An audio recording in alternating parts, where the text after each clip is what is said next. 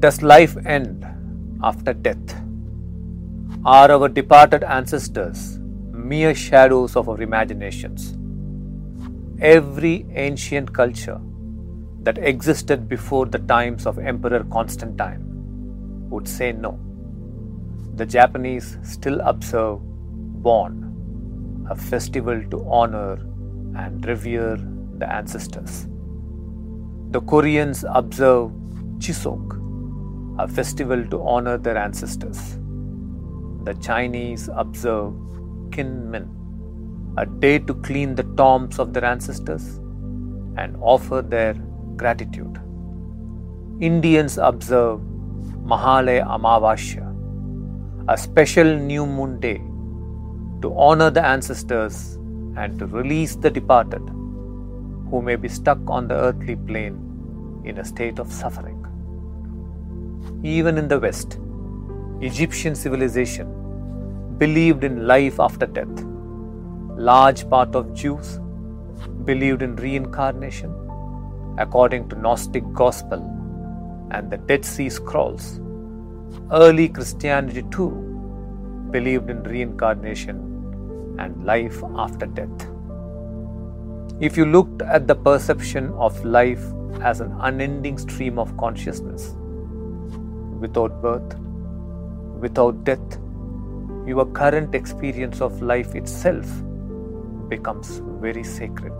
The people you meet in your life, you know are people with whom you have shared lifetimes of connection. That you know you have a shared journey, a shared mission to accomplish on this planet. You have a shared evolution to achieve in this lifetime. This brings a greater significance to human relationship itself.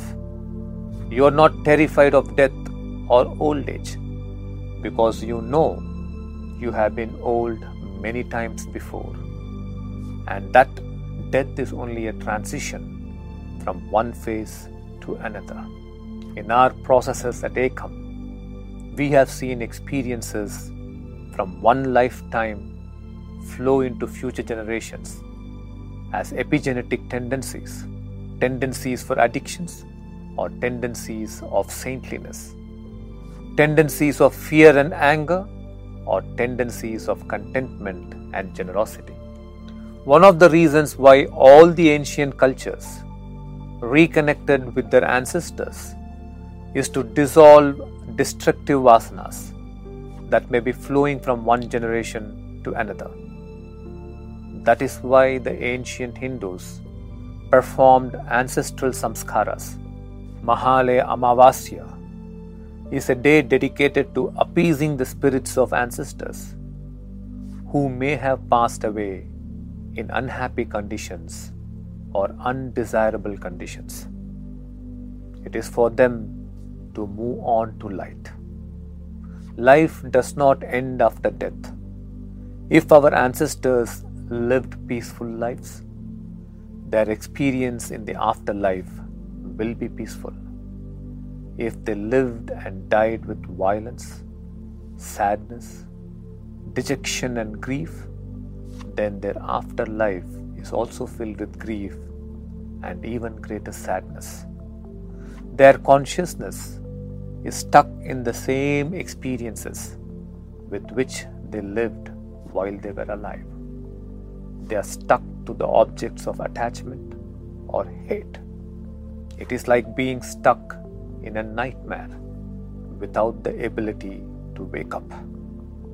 The ancient ceremonies worked more effectively once upon a time because the priests who did these ceremonies were people who could intuit the other worlds, and the general philosophy of the ancient people was one where life after death was a fact of existence, not a myth. Today, you need more than a ritual, you need a spiritual experience that can substantiate these realities to you. That is why, in the Ekam circles, that the community of Ekam Mitras do world over, one of the gifts that is offered is releasing the departed. Thousands today have a first hand experience of releasing the departed. They experience an instant liberation and instant emotional release when their departed move into the light in a state of peace. Long standing obstacles give way, and the dissolution of health problems happens in the family when the departed move into the light. It is a stuck energy and a restless energy that has been cleared. These are esoteric experiences to help understand the mysteries of the human psyche, to help decipher the flow of life. However, for one who is awakened, for a Jivan Mukta, the afterlife is an experience of progressive blissfulness until one is united with the bliss of the universal consciousness or Brahman. That is why death is called Mahaprasthana, which means the commencement of a great journey. Life and afterlife are fundamentally like dreams you wake up from and come into waking. Only which of this is waking and which of this is the dreaming is the question.